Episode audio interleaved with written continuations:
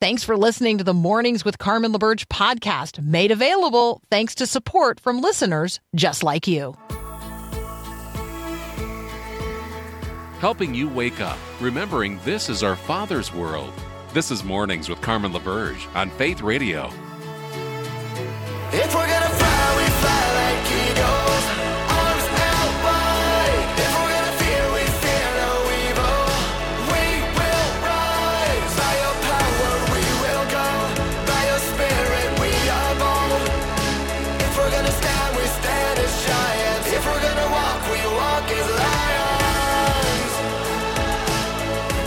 Hello, good morning. It's hour two of Mornings with Carmen. Uh, let's see. You got a meetup plan today? You have a plan to meet up with some folks? Um, who's going to show up? All right, so my mom really would encourage um, each of us to plan to be a good host. If you invite people to something, like plan to be a good host, have a plan. Um, and then she would also say, you know, of all the things that you might be in life, you can always be a good guest. So, um, if you're going to invite people uh, to do something with you, to meet you somewhere, be a good host. And if you are invited somewhere, be a good guest. Now, why am I um, bringing this up? Well, there's a guy named Kai Cenat. I know nothing about him, other than he has an audience of some 15 million people across a number of social media platforms, including Twitch, Instagram, and YouTube. So, via his social media platforms, he invited, quote, everyone to meet him at Union Square Park in New York City for a giveaway. Um, well, you know, he's got 15 mil- million followers, and so thousands of people showed up. And they were all expecting what? To get something from him. At a minimum, they thought they were going to get a $100 gift card, but many of them expected to get a, a, a new PlayStation. So he set the expectation, he invited people um, but he was not a good host. According to reports, things got, quote, crazy. Uh, the crowd turned into a mob, and police were called in. Um, the host was removed for, quote, his own safety. Police officers were then injured because people were really upset because they did not get what they came for. 65 people were arrested, including, this is the curious part to me, women and children. And it was that part of the story that led me to think okay, there are some stories about Jesus and large crowds, Jesus being a huge influencer in his day. Um, and, you know, no social media available, but word of mouth. And thousands of people showed up in remote locations um, with, you know, no. Uh, no plan for, let's say, public restrooms or food trucks or however else they might get food and water. But there was never a mob scene, and the police were never called in, people were never injured. Um, and yes, there were lots of women and children. So it reminded me of this story from the Gospel of Matthew. Jesus has just received devastating personal news that his cousin, the guy we know as John the Baptist, um, son of Jesus's uncle and aunt, Zachariah and Elizabeth, um, more than a cousin. Like John really knew Jesus for who he was and knew him for a lifetime. Well, there was a party at um, the the home of um, of Herod Antipas, and as a party trick, like right, he makes this offer to this scantily clad young woman. You can have you know up to half my kingdom, and what she asks for is the head of John the Baptist on a platter. And so John is beheaded as a part of a party. Jesus hears about this, and uh, Matthew tells us Jesus withdrew by boat privately to a solitary place. But Jesus is an influencer. So when people saw where he was headed, they headed that direction. Crowds followed him on foot from all the surrounding towns, is what scripture tells us. Jesus lands and he sees this large crowd and he has compassion on them and he spends hours healing their sick. Scripture then says, as evening approached, the disciples came to him and said, Jesus, this is a remote place. It's already getting late. It's time to send the crowds away so that they can go to the villages and get themselves something to eat. And Jesus replies, They don't need to go away. You give them something to eat. So Jesus is turning to his, uh, you know, his posse, and he's saying, "You take care of the crowds. And they, they're like, hmm, well, we've got five loaves of bread and two fish. Bring them to me, Jesus says. And he directed the people to sit down on the grass. And taking the five loaves and the two fish, he looked up to heaven and he gave thanks and he broke them. He gave them to the disciples, and the disciples in turn gave them to the people. And everyone ate until they were satisfied. And the disciples then picked up 12 basketfuls of broken pieces that were left over. The number of those in the crowd who ate, about 5,000 men. And additionally, women and children. Some 9,000 people all of whom came for something that they wanted to get from Jesus. But they sat down and they waited for what sounds like a long period of time in a very orderly fashion for a food distribution. Each person took what they needed, got what they wanted, and there was so much, more than enough to go around. Even though it seemed at the beginning like there wasn't going to be enough. Have you ever thought of Jesus as a major influencer in his day? Thousands of people thronging after him, all wanting something from him. And every single time, Jesus delivers. Not PlayStations and $100 gift cards, and not always fish and bread. But Jesus always delivers. That's what he does, that's who he is. And people are still looking for that today. Let's give it to them. Let's lead them to Jesus. Our friend Matthew Sleeth is going to join us next. We're going to talk about the epidemic of loneliness that we're facing, and we're going to talk about the answer to that as we invest in friendships. That's up next here on Mornings with Carmen.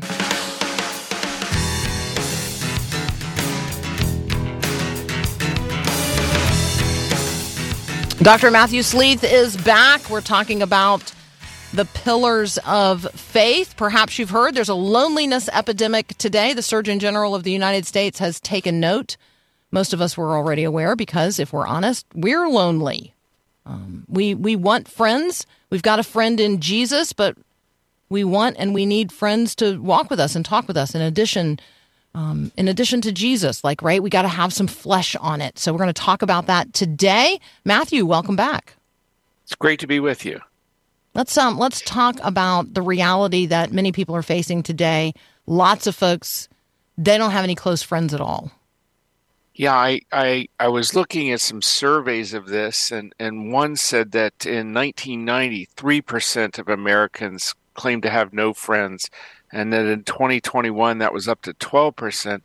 Other surveys say 22 percent of millennials have absolutely no friends. Uh, and um, whichever survey you look at, it's it's bad and it's getting worse. And uh, friendship, uh, I think, is just an essential. I think God built us to be in fellowship and friendship, and that when we don't have that, we are not healthy people. Mm-hmm. Let's talk about um, the need we have. Like the it, it's not. It's like literally, we're not. It's not good for us to be alone.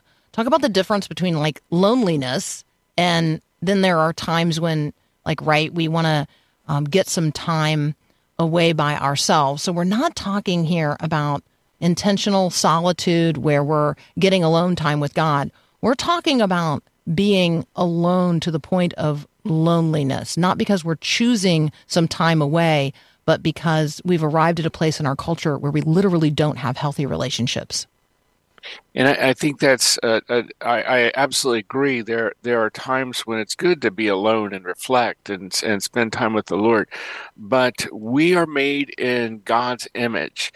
Uh, and and and God exists in a fellowship of Father, Son, and Holy Spirit, and we are meant to uh, exist in fellowship with others and um, to share the downs and the ups. And uh, as the Bible says, that iron sharpens iron, that our friendships are meant to um, uh, sharpen our our skills and our morals and, and that sort of thing. I, will I'll read two scriptures uh, that I think come to bear on this. One's from 1 Corinthians 15.33.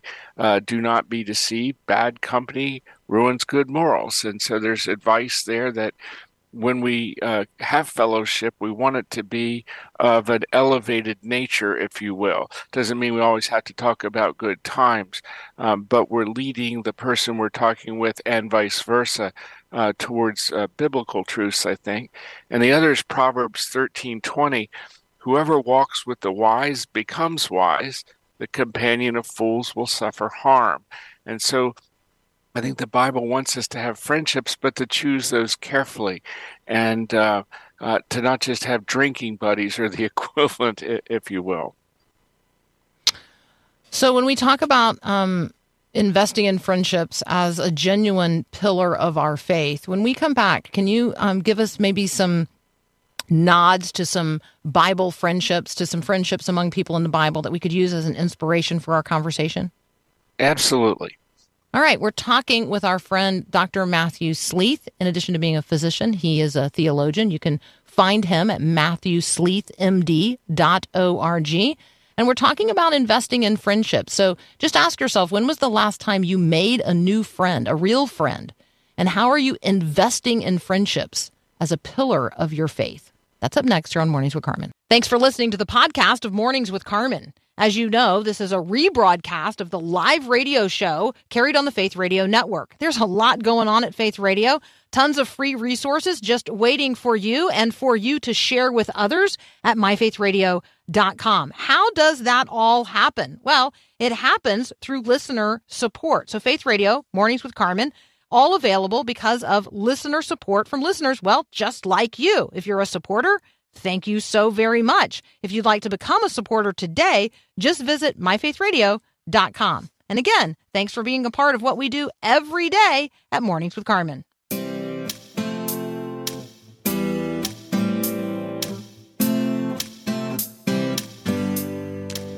Talking with our friend Matthew Sleeth. We've been working our way through a conversation about the pillars of our faith. It's a monthly discussion we've been having um, over now a long period of time. We actually this, today's our ninth ninth pillar, and we arrive um, today at the pillar of faith of investing in friendships, and it leads us to consider the ways that Jesus invested in a close group of friends not just the 12 that we think of, but maybe even more intimately with the three um, Peter, James, and John. We hear a lot about the intimacy of their friendships and relationships. Matthew, I'm wondering if there are some examples that we could point to in the scriptures as we're talking about investing in friendships today. Absolutely. I think one of the most beautiful is from one of the most beautiful books of the Bible, and they're all beautiful, but uh, the story of Ruth and Ruth, the Moabite woman, and uh, this beautiful sh- friendship between her and her mother in law, um, where it is not necessarily in Ruth's best interest uh, to continue the friendship uh, with Naomi. And nonetheless, she says, Don't send me back. Um, where you go, I will go. Where you stay, I will stay. Um, your people will be my people your god will be my god. I'll die where you die. I'll be buried there. And this i'm, I'm swearing uh, by by god really. And and the beautiful things that came out of that that uh, friendship uh, were multiple friendships and and one of the most beautiful of friendships that between a husband and wife. Same uh, sort of thing happens uh, between uh, David and and Jonathan. That uh, uh also the Bible makes note of that uh, they were bonded to to each other in friendship, and that bond was held together by the glue of the universe, and that is uh, the Lord. Jesus and John had a a particularly lovely uh, friendship, and I think Jesus and Lazarus had a a, a beautiful mm-hmm. friendship as well. And and we see others like Paul and uh, Timothy, Mary and Elizabeth. Um, they're just uh, the Bible is uh, filled with these lovely friendships, and the common element, if you will, the glue that bound these uh, friends together uh, was the Lord, and I think that that should be a clue for us that what will really uh, unite us in friendship uh, and and to me the the greatest friendship of our lives is with our spouse and and that is the lord that ties us together carmen. That is so good. I think that um when we when we're talking particularly maybe with our kids about the development of friendships and sometimes they um, they have friends early in life and the character of that particular child develops in a direction that um, we know is not good and not godly. Um, this uh, this passage in 1 Corinthians 15:33 is a helpful reminder about, you know, don't be deceived. Bad company corrupts good character. We do become like those with whom we spend a lot of time. And so um, we actually have to choose our friends. Um, and sometimes that means, um, in my own life, I have had to distance myself from an individual because they were they were being a corrupting influence upon me instead of you know what I might like to think, which is that I'm a positive influence on other people. So, can you talk a little bit about that, like the influence upon us of those with whom we spend a lot of time? You know, I think we see this as parents, uh, just as you said, when our children are uh, in in elementary school. I think it's most evident that if your your child has a, a friend that elevates them, we see good things, um, but a friend can bring them right down um, because we're we're prone to copy uh, other people. And uh, I want people to, as my friends who are frankly better than me so that I can um, copy them and also that they can call me out when I'm I'm uh, needing correction. I think that uh, real friendship is that place where truth uh, said in love is is really put to the test and becomes of great value. Um, and I think that as we age, we need to be uh, particularly intentional about our friends. And I think also that it's it's great. Even these friendships I mentioned in Scripture, there's some in which the friendships are uneven, if you will, between Paul and Timothy, where we have friends that are younger than us. Um, that we are are teaching and inspiring and mentoring, and that when we're younger, we choose older folks who we say that's really somebody I want to be like uh, when I grow up, and and we we choose those. When I was uh, a, a, number of years ago, somebody just called out to me. I name him; he's not alive anymore. Ellsworth Kalas was the president of Asbury Seminary. Called me up out of the blue and said, "I want to be your friend." We started getting together once a month. We had a decade-long friendship that was just beautiful. But that friendship started when he was 83 and I was in my 50s, um, and and those those types of friendships are a gift for, from the Lord. So I think it's actually worth getting on our knees if we're lonely and we don't have a friend and say, God, help me with this. I need a friend. Please help me with that. And being and having the courage and the conf I mean, it's probably humility. It's probably not confidence. The courage and the humility to call someone and say, I want to be your friend. Yes. Like, and I, that's huge. It is, and I think you know that's I. I'm in a lot of churches. I was in uh, uh, Alabama preaching this past Sunday, and you know, to me, a great church uh, is one where folks get into their seat late and they stay late, meaning they're having fellowship with people. I don't take it as an insult if people are coming in late. It means they couldn't stop talking to somebody, you know, outside the sanctuary. And uh, and I think probably the, the the real place to absolutely be intentional about friendships is in church. You see somebody new there, just don't go over and say hi. Say, listen, do you do you need a friend? Do you need to go out to lunch? Do we need to meet for coffee? And really extend yourself and be a little uncomfortable in that even. Well, I I appreciate that. Um, yeah, who could you call today and say, "I want to be your friend"? Um, who, who could you actually like? Maybe you're 83 and you know somebody in their 50s, and you're saying to yourself, "I actually want to be their friend." That's what happened to Matthew Sleeth, and um, and it, uh, you could be the person. You could be the person who calls somebody up today and just says, Will you be my friend? Matthew, thank you so much for um, being a friend of this program. Um, thank you for the demonstration of your life and your willingness to have these kinds of conversations with us over the course of time. We we appreciate it. Well, bless you, Carmen, and, and I really appreciate uh, being a part of this. And I hope uh, you and I have just inspired one person to reach out to somebody else today and say, I want to be your friend. Amen. Amen. What a friend we have in Jesus. Let's uh, let's draw near to him today, and then in the spirit of Jesus, let's draw near to other people. Jesus had real friends, and he wants us to have and be real friends as well. You're listening to Mornings with Carmen.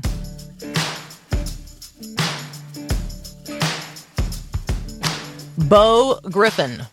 Bo Griffin. You may have never heard of him. Uh, he has been in the news of late. Uh, he's a 39 year old guy who lives in Las Vegas. Um, he says that he was overweight for as long as he can remember. Maybe you can relate to that. His physical weight led to what he describes as a mental heaviness. Um, it grew so out of control over a number of years that he considered taking his own life. He knew he needed to make a change, but he felt like these are his words I felt like such a burden.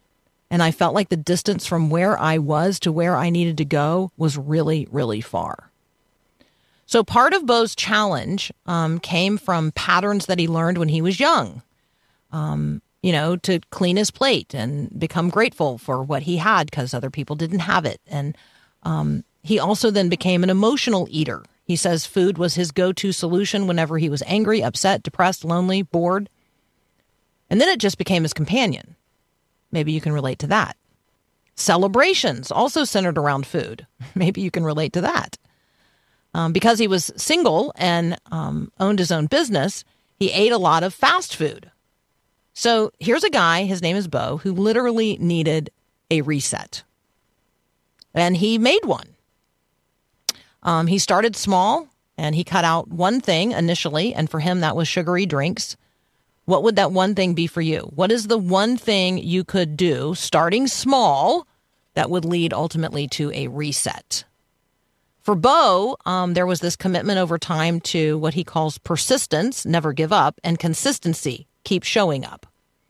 So I don't have any question that Bo um, Griffin, uh, consciously or unconsciously, did all of the things that Debra Fileta commends to us in Reset. She's going to join us next um, so that each and every one of us can get started on the change we know we need to make. Debra Fileta next with Reset. You're listening to Mornings with Carmen.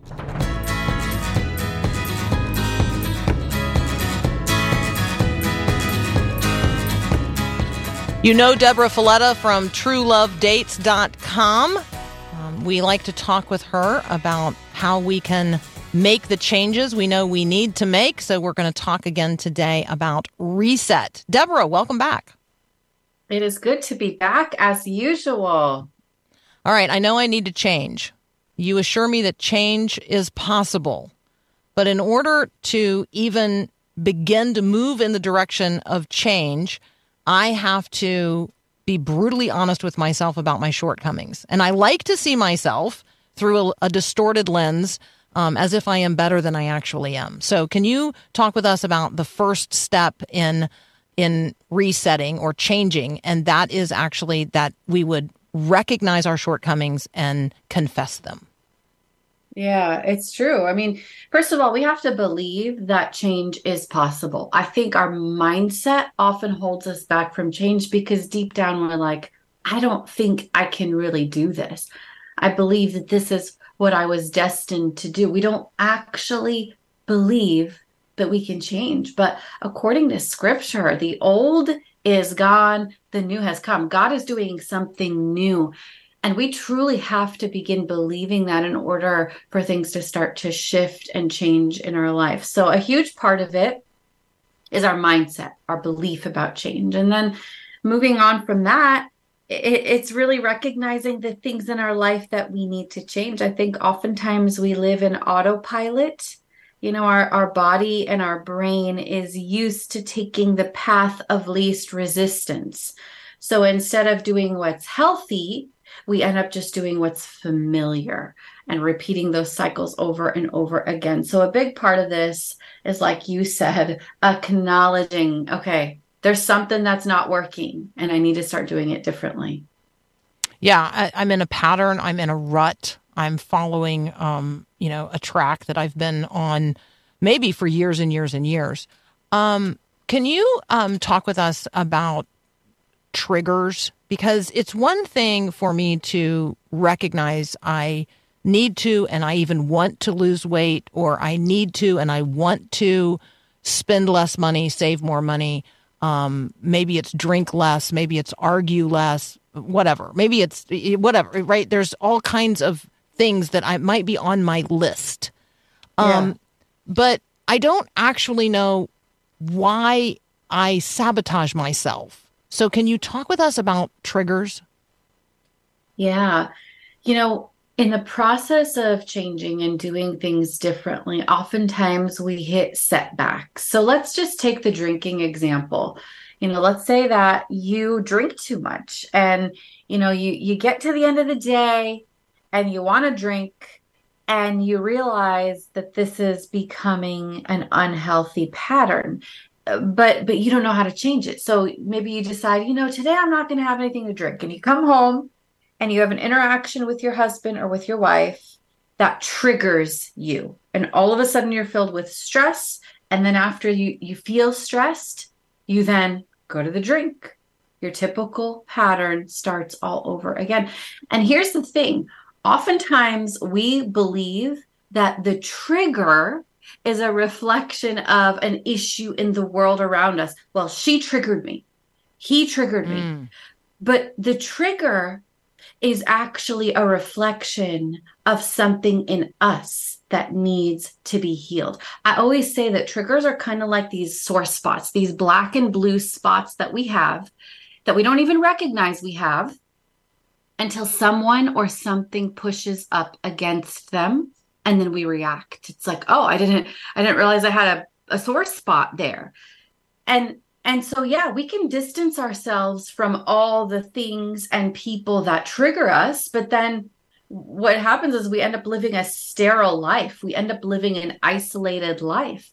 The real reaction is to see this trigger as an emotional sore spot, an emotional wound, something that God is revealing in order for it to be healed. So when we're triggered, it's actually an invitation to deal with these emotional sore spots so that they're no longer setting us off and causing us to run to all our unhealthy coping skills. Instead, it's an invitation to heal the trigger itself. All right, we're talking with Debra Fileta. She's the author, among other things, of Reset, and we're talking about change, the change we know we need to make. Um, and um, my guess is you know the change you need to make. There's one at least that tops the list. You might have several, but you got to start somewhere. DebraFileta.com, TrueLoveDates.com, all kinds of resources um, that Debra offers in those places. All right, so recognition is the first step. Like, okay, so um, we've got these negative behaviors. They're actually triggered by negative thoughts, and then I just instinctively stay in the pattern. So if I can recognize, um, if I can recognize it, like that's the first step, right? Great. I, I could, I mean, it, it might be admitting that I have a problem is one way of saying it, but like in the moment, recognizing I have a problem is a huge part of this. Yeah, it is. Uh, but it it at least can begin when you're not in the moment. I think it's much harder to recognize something in the moment and much Mm. easier to recognize it when our nervous system is not in this self-defense fight or flight mode, right? When we're calm, when we're at rest, that's the time to really assess. You know, the ironic part is when you start reading Reset, Reset is 31 practices to help you change and heal. But when you begin the book and you open to the first chapter, it encourages you to pause. And it's like, wait a mm-hmm. second, why am I? I'm ready to go. Why are you telling me to pause? You know, what is this pause thing? Put your phones down and and turn off screens and get in a quiet place and sit for 10 minutes and do all these activities. And and it doesn't feel like you're accomplishing anything. But here's the thing. Part of the reason that we have no awareness of what we need to change is because we don't take the time to be aware. We don't have the time. We fill our lives with noise and distractions and all kinds of things that prevent us from taking the time to stop and have insight. Stop and ask the Lord, what do I need to change? What are you seeing in me, God? Search my heart. Create in me a clean heart, oh God, and renew a right spirit in me. God, I need to do things differently, and I need you to show me what's unclean, what's not working, what is dysfunctional, what are the patterns that I am repeating that you no longer want me to repeat. We can't even begin to acknowledge what needs to change if we don't have time in our life to acknowledge, right? And mm. so part of this is building in the discipline of reflection, of having insight and awareness, and carving out space for, for God to speak to us, space for the Holy Spirit to say, hey, you might think your weight is your biggest issue, but it's actually your pride. It's actually the sin in your life. It's actually this issue. And I think it's so important for us to assess our life and and and really make space for God to speak to us so that we can begin to change and heal and reflect and acknowledge. Uh, the prerequisite to change is making space for it. I'm going to pause on that for just a moment. the prerequisite for change is making the space for it, taking time to get time with God, just one on one. So you're talking about solitude, you're talking about silence, you're talking about the practice of listening intently, um, sitting quietly.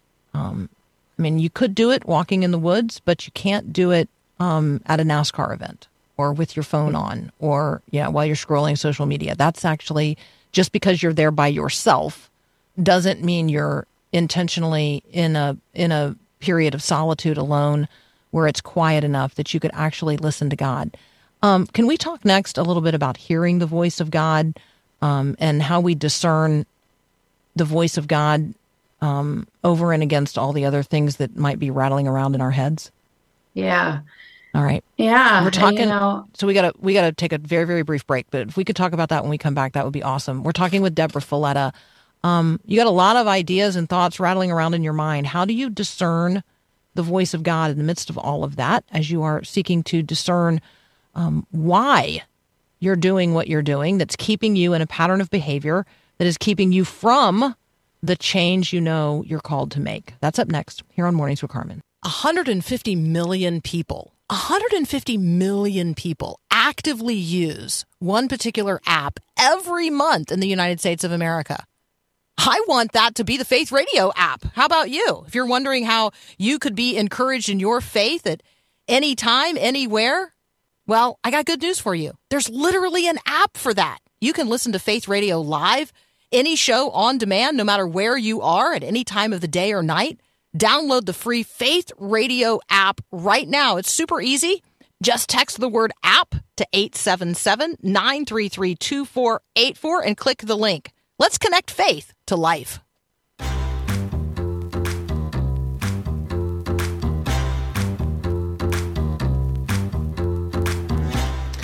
We're talking with Debra Fileta. Um, we're talking about the change that we know we need to make in our lives. What is the change you know you need to make? Do you understand really what's under that and beneath that? The why behind the what that keeps you in the pattern of behavior that you know you need to change to um, have the um, uh, the life that you know that you're called to be living. DebraFileta.com is where you can find her and lots of resources. TrueLoveDates.com as well. The book is Reset. It includes 31 practices to help you change and heal.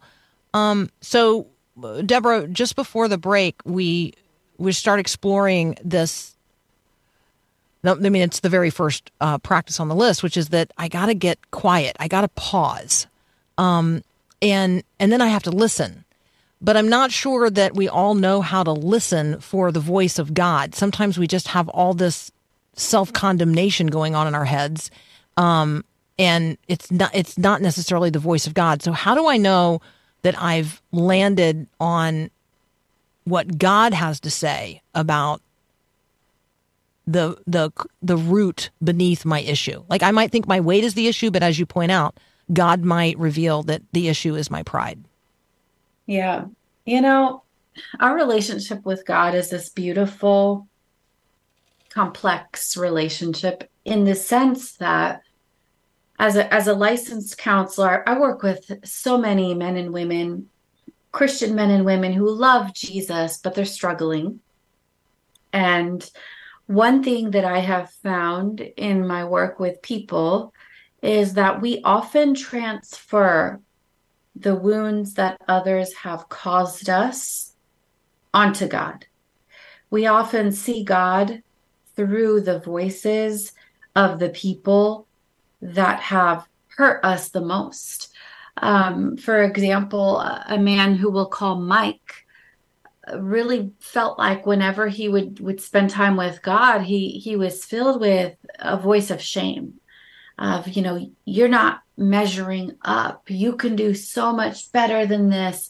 I, I i'm not pleased with you. And he felt as if god was constantly shaming him that god was not happy with him that god was disappointed in him and so he really struggled to connect with God. He really struggled to feel motivated because it's like discouraging. Like he's like, I just know that God is not pleased with me. I feel like he's constantly looking down on me and judging me. And so we had to unpack that, you know, where where does that view of God come from? Because it certainly doesn't come from God's word. It certainly doesn't come from God's truth. And as Mike started unpacking and we, we we started doing an activity that I have you do in reset called your timeline activity where you write down significant situations in your life that have impacted you and kind of led you to where you are today. And one of the patterns we discovered on his timeline is a really difficult relationship with his dad, a dad who he kind of felt was always judging him, like my way or the highway. And he realized without intending to, he had transferred the voice of his dad onto the way that he interacted with God. And I think so many of us unintentionally transfer the voices of others onto the way that we interact with God rather than seeing Him through the lens of His Word, the truth of His Word, rather than allowing our relationship with Him to be in alignment to God's Word. And we, and honestly, Carmen, I don't think we realize how easy it is, how subtly it happens when all of a sudden God takes on the persona of some of our primary caregivers, you know, mm, mm. our mom, our dad, our whoever, the people who have hurt us, the way they've interacted with us. And then without really intending to, that's how we begin to interact with God. So it's this, at some level, this distorted uh, view of God, understanding of God, and then it leads to a distorted view of myself because if I'm an image bearer and in relationship with him and I have a distorted understanding of him, I'm clearly going to have right. a distorted understanding of myself and every other relationship. Like, a, okay, so I see this. So, um, so spending time, um, in God's word, cultivating a better understanding of who God really is, who God has revealed himself to be, his character and his ways. This is a part of this as well. Yeah, and I would say this all kind of ties into the biggest uh, formula that I lay out in Reset, which is your thoughts and beliefs lead to your feelings, and your feelings then influence your behaviors. So, what I believe leads to my thoughts. If I believe that God is disappointed in me, if I believe that I'm not good enough, if I believe that something is inherently wrong with my body, if I believe that I have to make it happen or it won't happen, all these underlying thoughts that we have that I could list out hundreds of them, but each person struggles with a unique set of unhealthy thoughts. One way to, to identify this is to ask yourself if the enemy, if Satan had to take you down with one lie, what would be the primary lie that kind of pops up in your mind throughout your life? Usually that's linked to feelings. Negative feelings you know? Uh, if if you're mike and you feel like god is disappointed with you you're going to feel bad about yourself. You're going to feel insecure. You're going to feel inadequate and in that insecurity and inadequacy your feelings you're going to act you're going to do things that aren't living up to the calling that God has on your life because deep down you feel insecure, you feel inadequate, you're making poor choices. Maybe you default to unhealthy coping skills. So change isn't just tweaking our external behavior. You know, let me just adjust this, maybe try to eat less calories, maybe try to drink less alcohol, be be less angry. These are all great goals. But if we don't get to the root of what we feel that's causing us to behave this way and then unpacking that even more, what do I believe and think that's causing me to feel this way? We will continue down the cycle without going on a new track to healing. So, this is why uh, the book is called Reset, because it's truly about resetting from the inside out, starting with the things that we believe, confronting those things, bringing them up to the surface and facing them and replacing them with God's truth getting to those root causes, um, I feel like a lot of us need um, a professional counselor to help us do. So thank you for serving in that role and in that capacity. And I know that there are, um, you know, other men and women who serve as faith forward professional counselors as well.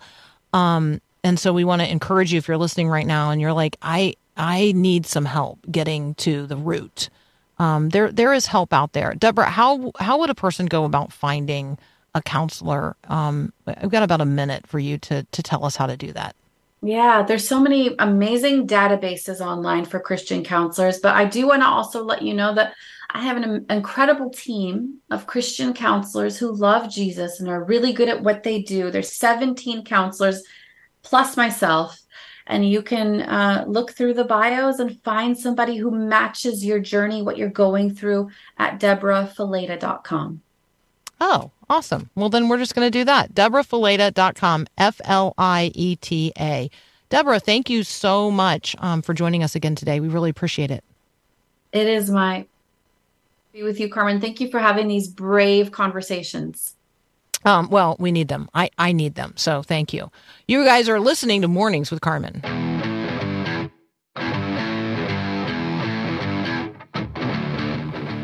All right, have you been fishing uh, in the last five years? I asked that question a little bit earlier as a part of the conversation about uh, the kind of um, maybe social strata that you live in.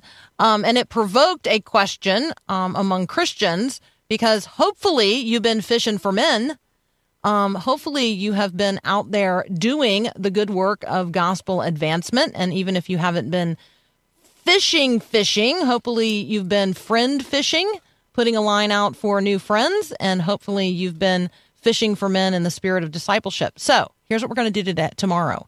Tomorrow, when we get together, we're going to lead off with actually talking about actual fishers of men.